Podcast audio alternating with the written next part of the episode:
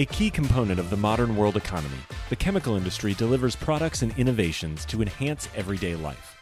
It is also an industry in transformation, where chemical executives and workers are delivering growth and industry changing advancements while responding to pressures from investors, regulators, and public opinion.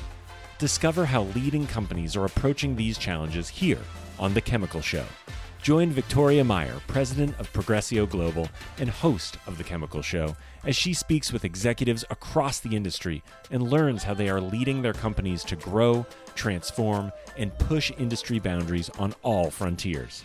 Here's your host, Victoria Meyer. Hi, this is Victoria Meyer. Welcome back to The Chemical Show. Today, I am speaking with Mark Plamondon, who is the Executive Director of Alberta's Industrial Heartland Association. Mark is a seasoned business executive with over 25 years of experience in management, operation, optimization, and financial analysis, primarily in mining processing operations.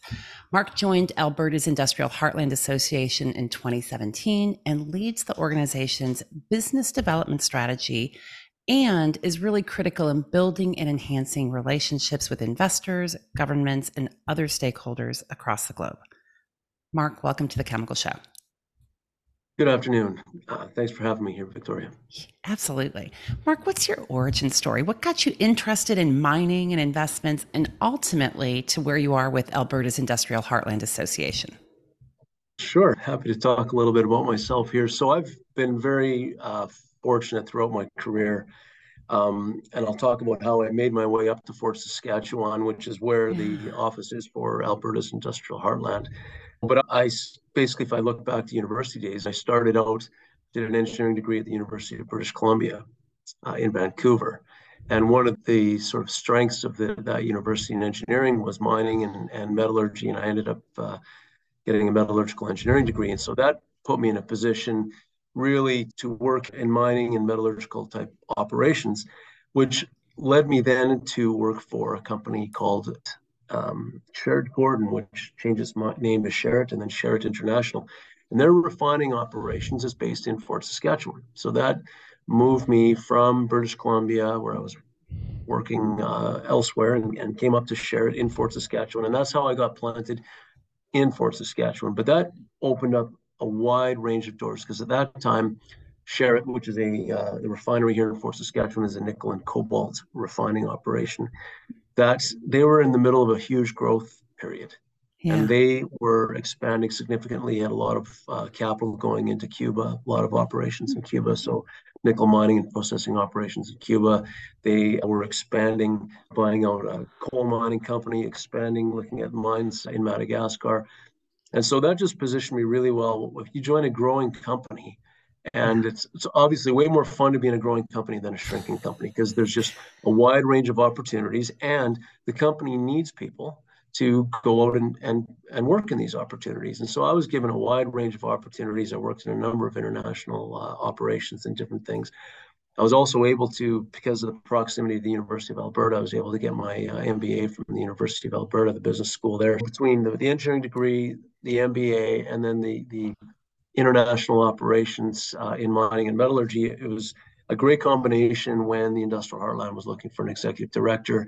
Again, their offices are based here in Fort Saskatchewan. And that range of experience with working with international investors, being in front of being in front of boards, uh, being in front of both equity and debt holders, which all I had done all throughout my career at Sherritt, I think positioned me quite well to to understand what investors are looking for, what is needed to attract capital, and so that it was just it worked quite nicely. My I, I live in Fort Saskatchewan. The office for the Industrial Heartlands here in Fort Saskatchewan. I'm familiar with the area based on my past work experience. And so that's what brought me up here. And I've been doing this since 2017. That's perfect. So, can you tell us a little bit about the Industrial Heartland Association? Because I think people may not be familiar with it. Yeah, ha- happy to do so. Alberta's Industrial Heartland Association, what it is an, an association of municipalities. And each of these municipalities has land in a heavy industrial cluster called Alberta's Industrial Heartland. The municipalities are the City of Edmonton, City of Fort Saskatchewan, and Strathcona, Sturgeon, and Lamont counties. And the industrial heartland sits just in the northeast corner of the Edmonton metropolitan region in Alberta. Your listeners are probably throughout North America, I would guess. I'm thinking hockey. That's what I'm yeah, thinking. Like when you right. say Edmonton, I think hockey. That's so right. you know, that's right. you've anchored me there. Great, yeah. great history of sports, great strong strength in hockey and others. So that's right. So the Edmonton region, very well known for hockey, but in the northeast corner of the Edmonton region sits uh, Canada's largest hydrocarbon processing region called Alberta's Industrial Heartland, and it spans a little bit of land spans each of those those municipalities. So those municipalities all contribute some funding to the association. We have a total of 10 people in my shop here. Hmm. And the, the purpose of the association primarily is to market the region and to work with companies around the world when they're looking to build their next petrochemical or large scale value add energy project. When they're considering all jurisdictions, whether it's Gulf Coast or Middle East or Europe or China, wherever, we want them to consider the industrial heartland as one of their jurisdictions. And then we work with these companies around understanding the regions, the competitive advantages, the regulatory mm-hmm. framework. We'll, we'll make introductions to potential joint venture partners. We'll walk them through the regulatory process, do a number of things, uh, site selection services and others. We'll do a number of those types of services to help companies figure out if their next capital investment makes sense in the industrial heartland. And so that's the reason to be as an association. But yeah. we also a couple of other things, uh, a couple of other pillars, if I can call them. We yeah. also have uh, a couple of folks working uh, in government relations, and this is primarily to help the provincial and federal government understand the importance of this region. We want to be able to shape policy where we can have input, where we, where we can have conversation. As both the provincial and federal government are shaping policy or incentive programs, et cetera, we want to be able to try to have input into that and to help that process along. And then we have I've got somebody here focused on community relations and communications. So this is social license, and we can talk about yeah. this a little bit as we go. But as if you want to grow an industrial area, you need support from your community. If you don't have support, you're way better off to have a welcoming community than to have a hostile community. And so that dialogue with community and communications is really important, and we work closely with the industry in this area in that area as well.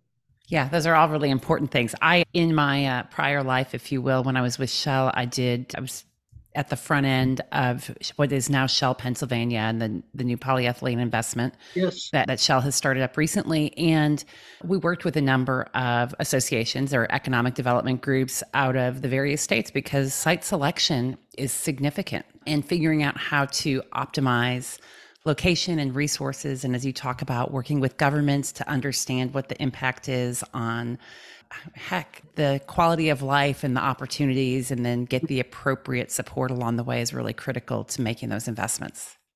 Yeah, and we find this service. I think this service is, is most useful for new entrants, right? Mm. So for companies that have been operating here for decades, they know their business, they know their workforce. Of course, we partner on a lot of things, but really they've got substantial expertise. But if you're a foreign company mm. and you're looking in this jurisdiction for the first time, all of these things, uh, I think the service really supports a lot of the uh, activities, helps them to accelerate the activities really, because you, you don't even know where to start in some cases if you're a foreign company looking to invest. Yeah, Did you absolutely. ever make your way up to the industrial heartland then? Because of course, Shell Scotford was one of their no, I I never did. So I've spent some time in Canada, in Calgary, and of course we talked about BC and skiing. I've made my way to Whistler because that yeah. was pretty awesome. Uh, but I actually haven't been up to Fort Saskatchewan or to Scotford, although again I, I did some work with those facilities, but from afar far. Okay, yeah, yeah, because that's yeah. again one of one of Shell's global five global chemical parks is Shell Scotford yeah. is here in the industrial heartland. Right? And Shell was very proud of it, and of course in Dow as well. And, and Dow was the most recently announced, right? So they recently announced their final investment decision for their Path to Zero project, which I know they and others are super excited about the first net zero ethylene cracker, which is going to be there at Fort Saskatchewan. So, what's significant about that investment for you?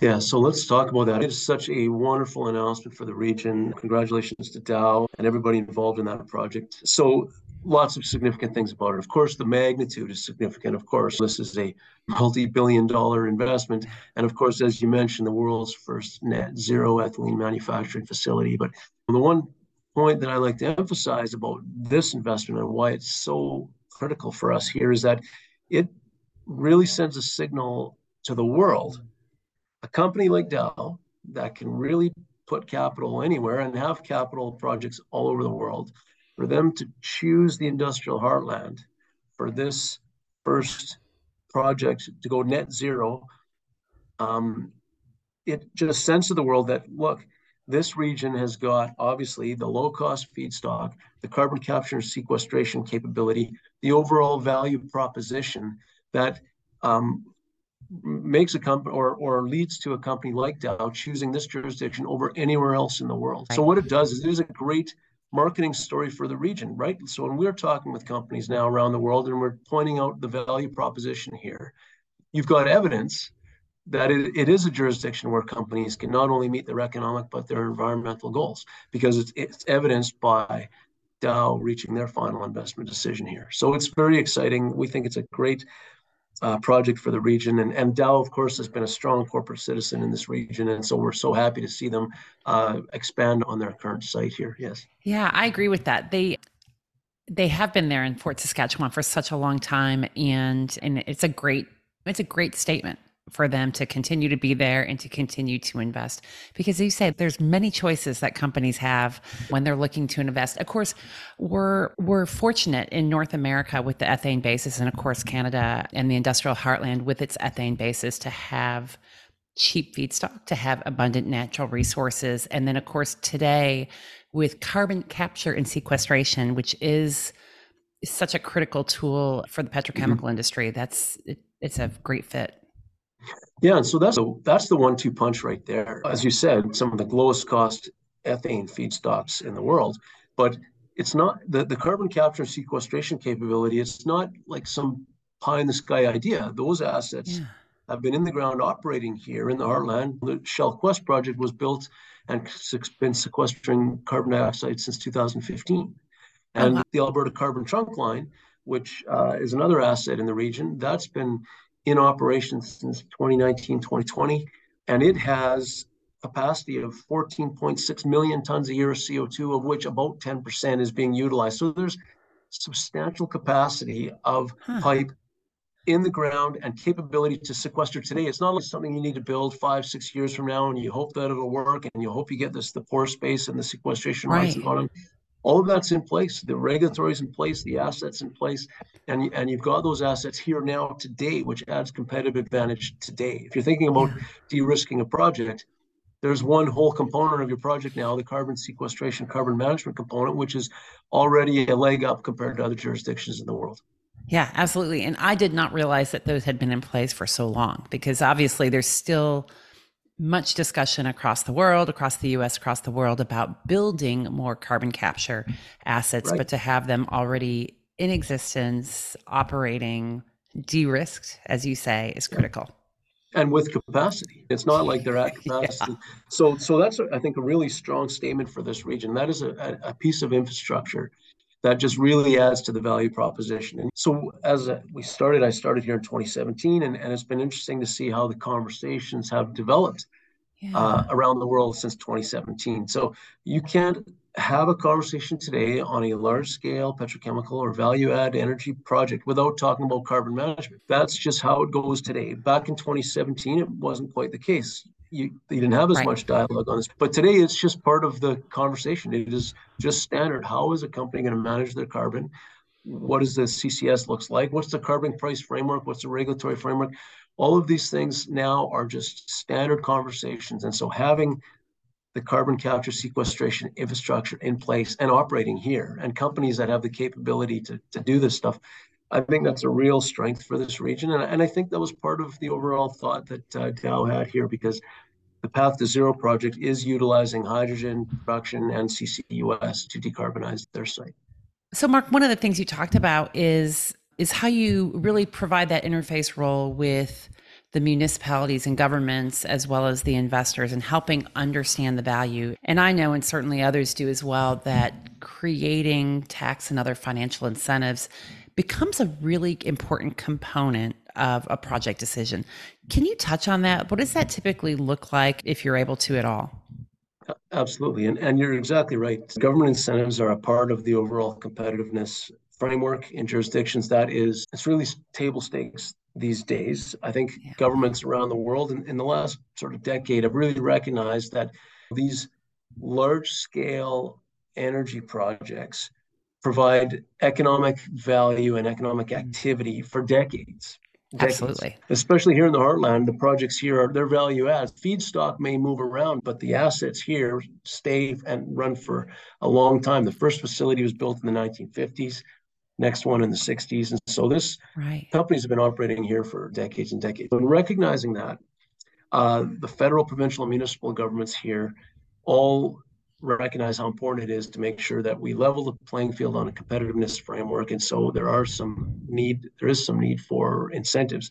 And fortunately, we have got support from all three levels of government for the value add energy investments here. The federal government has a range of investments. They've rolled out things like the carbon capture CCUS tax credits.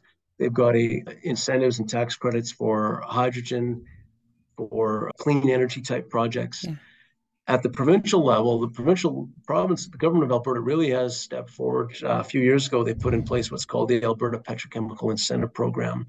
And that program is, I really like the way it's structured. It is structured that once a multi billion dollar or hundreds of millions of dollars petrochemical facility or multi billion is built, then that facility will receive um, grants up to the up around 12% of the eligible capital over the next three years. So it is a that's significant. It does two things. It provides cash flow directly in the form of grants in the first few years of operation to really help the company recover their capital. Yeah. But it does it in a way that doesn't really put the that uh, incentive at risk or doesn't put the taxpayer at risk if the project uh, doesn't go ahead. Got it. So you're not providing it before the project is built. The project needs to be operational and then the incentive flows. So all of the economic activity from construction flows into the, the, the region and then ultimately into the government in terms of its uh, taxes, et cetera. And then you get grants back up to 12% of capital over the first three years. So that is a tremendous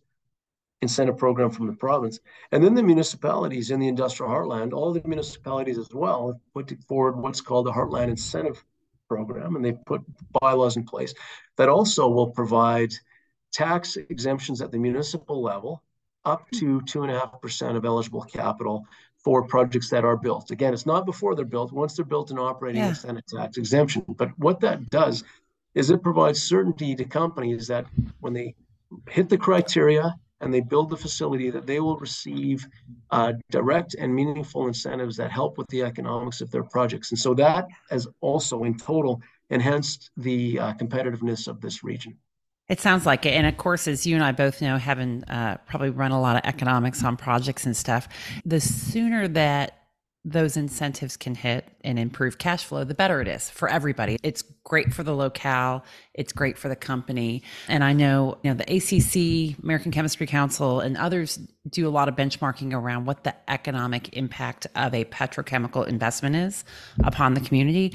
Um, and and the last number I saw was for every job created at a site, something like six jobs are created in the community right? So it's school and grocery stores and restaurants and other workers and employment and then you think about logistics and all of that and so it becomes really an economic engine for the community for decades for, for, for decades. decades. and that's one yeah. of the messages that we like to let talk to governments about is it's not something that is just close shop and move to another yeah. jurisdiction it is in the ground and operational for decades yeah. and the nice thing about the industrial heartland because the facilities here operate off some of the lowest cost feedstocks in the world once the capital is in the ground, you're now operating really on a marginal revenue and marginal cost basis. And right. so you're going to have a profitable facility, or at least that's what's been demonstrated right. here. You have profitable right. facilities for decades that pay taxes for decades, that provide jobs for decades, economic activity for decades. So we think there's a great story here, and I think the, the alignment across the federal, provincial, and municipal governments in order to provide incentives to companies,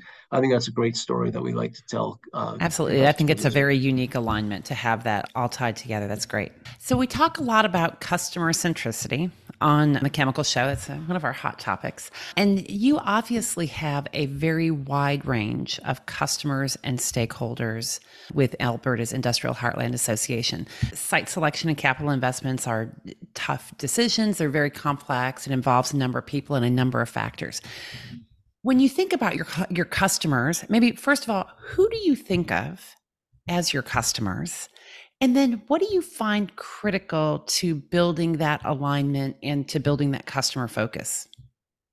Yeah, great question. So how I, I view our shop, I view ourselves first of all as an, really as an ex, a collaborative extension of the municipalities. So mm. we're representing the municipalities in a collaborative effort on the global stage. Our customers, there's all sorts of stakeholders for sure, but yeah. our customers primarily are going to be we want to provide the service to companies to figure out their next capital investment. So our first focus is providing quality service to companies, which includes providing credible information, providing the right contacts, insight into what's happening in the industrial heartland, site selection services. But I'm so focused on providing credible services. We just want to be professional, be factual, provide the information that's requested, and just really because we, we if you take that first meeting with a company, you need to get the second, third, and fourth meeting. So you need to right. be credible and you need to provide the information that's going to help them advance their projects. But as part of those services, and you mentioned this as well, other stakeholders, um, it's really an extension of all of it. Because if you're going to provide service to a company for their next capital investment, you need to have the framework that is going to be conducive for investment. And so all right. of the components of that framework. So competitiveness, so we work with governments to help ensure competitiveness. We help with provincial, municipal governments on infrastructure to ensure the infrastructure is in place, all in line of trying to meet that end goal of getting responsible investment here in the industrial heartland. And likewise, you mentioned uh, other stakeholders. The community is very important, and, and it's a long game with the community. You have to yeah. build trust up over the long term, work with companies collectively so that we ensure information is provided to the communities here so that there is a feeling of trust and dialogue and then ultimately support for growth in the region. And that's not just us. We do that in a collaborative effort amongst with industry and other associations here. And we have an organization here called life in the heartland and it's a collective amongst four organizations specifically to build community engagement and community trust and community relationships so they support uh, growth in this region. And while in simplistic terms, our customer ultimately is, is the customer, but there is a yeah. uh, sorry, our customer is the company. Yeah. But there is a number of facets of this uh, value proposition that needs to be worked on it continuously in order to provide value for the region. Yeah. That's great. And, and here in the Gulf Coast and really almost across the world, we talk, we're talking a lot about talent and talent availability. When you look at the um, energy and petrochemical industry in the US Gulf Coast, the average age of employees is, I don't know, 52 or something, right? Which means many are retiring. When we look at making an investment and building, you need the construction resources, you need operator resources. How are you or the communities engaging to develop talent and ensure that the workforce is in place? Because that is such a critical component of success. Yeah, absolutely. So there's all sorts of constraints that are looked at by companies when they're considering their projects. So talent is one of all, you look through the whole project, all the components of a project, there's all sorts of constraints, um, feedstocks, land, et cetera, but definitely talent and the workforce is a component that companies look at when they're looking at their next project, where it should be sitting, et cetera. Our involvement or our participation in, in developing talent, of course, we're not directly responsible for right. developing talent. There's post-secondary institutions, there's polytechnics in this region, best in class. The companies, they also see that they have uh, a lot of their workforce in that boomer age that the, a, yeah. a, wave of retirements are probably going to happen and there'll be huge demand for for new folks and new craft and skilled labor and all that so we get i think our involvement more is given that we're at the very pointy end of the spear in conversations around investments in this region and what's coming we try to signal to the region and to the, the governments in this region municipal provincial and even federal the magnitude of investments that we're having conversations about, the mm-hmm. total magnitude and type of investments that could be coming here, that leads to a you know a total investment landscape of X certain amount, dollar amount, which leads to an estimate of how much skilled labor, how much craft, how much apprenticeships, and that allows those folks who are responsible for programs and funding apprenticeships and programs in schools, et cetera, to give maybe a better view of what's coming and position themselves to provide that framework to help drive development of talent. So that's part of it. That, the long game is, of course, school programs, et cetera. The short game, of course, is drawing talent from elsewhere. And so that, of course, is the nature of having a robust uh, employment for lots of jobs in this area based on the activity that's happening here. And that will draw skilled craft and operators and construction workers from areas around. But again, signaling the amount of activity here raises awareness in other jurisdictions of what's going on here to try to attract that talent here. Our role is, I'm going to say, indirect in yeah. terms of signaling and communicating what we see coming. And then those who are responsible for funding these programs and putting the programs together, they can do so with more confidence, knowing what's coming down the pipe. Yeah, it's a bit of a symbiotic relationship, right? You have to align everybody and keep the communications flowing. Certainly, and, and the, the, the folks who run the post-secondary institutions here. They all know how to set up these programs, and they know yeah. where the funding is. And so, we just want to make sure that that we have good dialogue around what we see coming, so that they can do what they need to do to get the programs in place. Yeah. Yeah. So I think we're it's I've talked to people about economics, and I think capital investment is always maybe a leading indicator or somewhere in the middle, right? In the industry, we love to be rather cyclical, it seems, in terms of our build versus bust cycles. And I think for the entirety of my career, we all keep saying, oh, we need to get out of those cycles, but it is what it is. How do you see? I don't know where I was going with this, Mark. Uh, all right, let me start this one again because I had a point that I was coming to for you. Yeah. So there's been a lot of evolution across the markets and industries in the past three years, right? So the 2020s have been unique versus other decades that certainly in, in your and my career how do you see that affecting investment? What are the leading indicators that you're looking for when you think about investments in the industrial heartland and how you can support that growth in those constituents? Yeah, to, to take your point on the on the early 2020s, a lot of the conversation at that time was reshoring and friendshoring yeah. and supply chains here in North America, and and we thought that there might be significant economic activity and capital investment associated with some of that. And, and, and maybe some of that is the case. But I think what we've seen really with the the biggest trend that we've seen in the 2020s in terms of leading indicators and is really driven more by the global push on decarbonization, to be honest. As governments around the world are setting targets and ambitions around reduction of greenhouse gases and de- industrial decarbonization and decarbonizing hard to abate sectors, that really puts a bit of a uh, the search is on from foreign companies to look around the world to see where can they put their capital in order to meet their own country's needs for decarbonization. And here I'm talking about energy products, right? Right. If you're talking I guess you could be talking LNG, you could also be talking hydrogen, you could also be talking ammonia, but all with a, um, at least on the hydrogen ammonia front, uh, a lower carbon footprint for those energy products than perhaps you could get elsewhere in the world.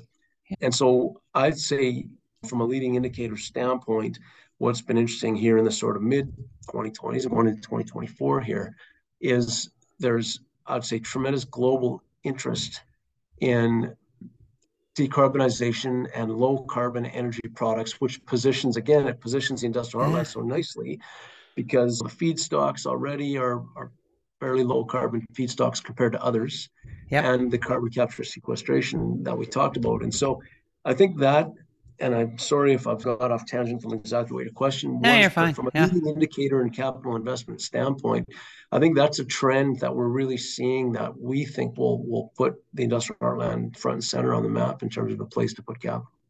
Yeah, I think it's great. So we're here at the this podcast is being published at the beginning of 2024. When you look ahead, what's on your agenda for the year? What should we be looking for from you, from the Industrial Heartland Association, and just the action and the movement going to be? What are you looking at? Sure. There's a few things. And before I talk about our business development activities and our marketing around the world, next year is our 25th anniversary as well. So as an association, congratulations Yeah, so we've been around 25 years since as a municipal collaboration. I think that is uh, really important to celebrate. Um, yeah. I think the municipalities who started the industrial heartland really should be proud at taking a leadership position way back in 1999. 1998 was the initial sort of documents, and then the association was formed in 1999. The bylaws put in place, and, and I think that was a really strong leadership position amongst the municipalities to take a collaborative approach to uh, economic development of this, you know, the large, yeah. uh, heavy industrial space. And I think they should be proud of that. 25 years of what I think has been uh, really a great uh, level of activity and hopefully uh, good service for companies uh, coming to this region. So yeah. that's happening from our association next year. So you'll hear that all year. We'll be talking about our 25th anniversary. I think that's great. And I think 25 years is a good milestone, particularly when you think about it in many ways. It's almost like a joint venture, right? It's a collaborative group. And that's partnerships are not easy to put together and it's not easy to, for them to last and involve and evolve for a quarter of a century. So Certainly. that's Certainly. significant. Yeah, I would agree with you there. And and again, another reason for the municipalities to be proud that they've been together for 25 years. And and I think that there's such a strong value proposition here that it's really propelled. I think it's helped that the the value and the service that the Industrial Heartland Association provides, it's it's really helped propel this area, and I think that adds value to the entire region. And so that's also part of the story here for 25 years. And then with respect to our our activities next year, I think we, we have two uh, two ways I like to describe it. We're both proactive because we have a proactive marketing plan, but we're also reactive. Of course, any company that gives us a call and said, we heard about you or we met you at this conference or whatever it is, and, and we want to consider our next capital, we will always respond to those. We'll work with companies. So we'll continue on the reactive front always because that's yeah. part of what we do. On a proactive side of things, of course, there's all the I think there'll be more excitement around petrochemicals. I think that the, the, the announcement on Dow will really I think, trigger a lot of global petrochemical companies to maybe take a second look at what's going on in Alberta. We will uh, subsequently be following up in those sectors, um, piggybacking a little bit off the great news story that's yeah, happening here. Absolutely. And then the other trend that I will continue to work, work on, which I mentioned just previously as well, is all of the industrial decarbonization interests around low carbon products really uh, gives us an opportunity to connect with companies around the industrial heartland and it being a, des- a capital a destination for their capital. And then thirdly, we see we call them diversification projects because they're not outside your trip. They are outside their typical petrochemical space, but a lot of interest in critical minerals and battery precursor materials and not your traditional pet chem methane ethane propane space but still you take advantage of the all of the advantages here the infrastructure that's here the workforce that's here the carbon capture sequestration all that's here for production of other intermediate products that can ultimately go into other value add products in canada. So that's where we see our activities. It's always a little bit fluid. We'll go where um, we're seeing uh, interest from companies, but that's the general sense of what's going to be happening next year. And that's it's exciting, and I think you're right. You have a great growth platform with the Dow announcement, with the carbon capture capacity that's in, in place, and then of course all the natural resources that the region brings. So I think it's cool. I can't wait to see what happens. Yeah, I think we're very we're just so fortunate. The natural resources just puts this region in a natural competitive advantage right off the top. But then as from being in the U.S. Gulf Coast is clustering has benefits too. And then as you Huge. grow your cluster, you continue to enhance the competitive advantages of the region. And that's what we're seeing, right? You start to hit a critical mass. There's more outputs that become inputs for another facility, and there's more optionality for companies to have uh, uh, competition around their inputs. Uh, for their facilities in the region. And so as we're growing this cluster, we continue to become more and more competitive. And I think continue to become a, more of a, a, again, a global destination for capital. I think that's right. Success begets success when people want to be where successful businesses are. Okay. Yeah, it just it starts to become a self fulfilling as you get more and more competitive. Exactly, success continues to follow after that. Yeah, awesome. Great. Mark, this has been awesome. I appreciate you taking the time to join us today on the Chemical Show and sharing some insights from Alberta's industrial heartland and more. I appreciate the chance to have a conversation with you. Really enjoyed it, and have yourself a great afternoon. Thank you too. And thanks everyone for joining us. Keep listening, keep following, keep sharing, and we will talk again soon. We've come to the end of today's podcast.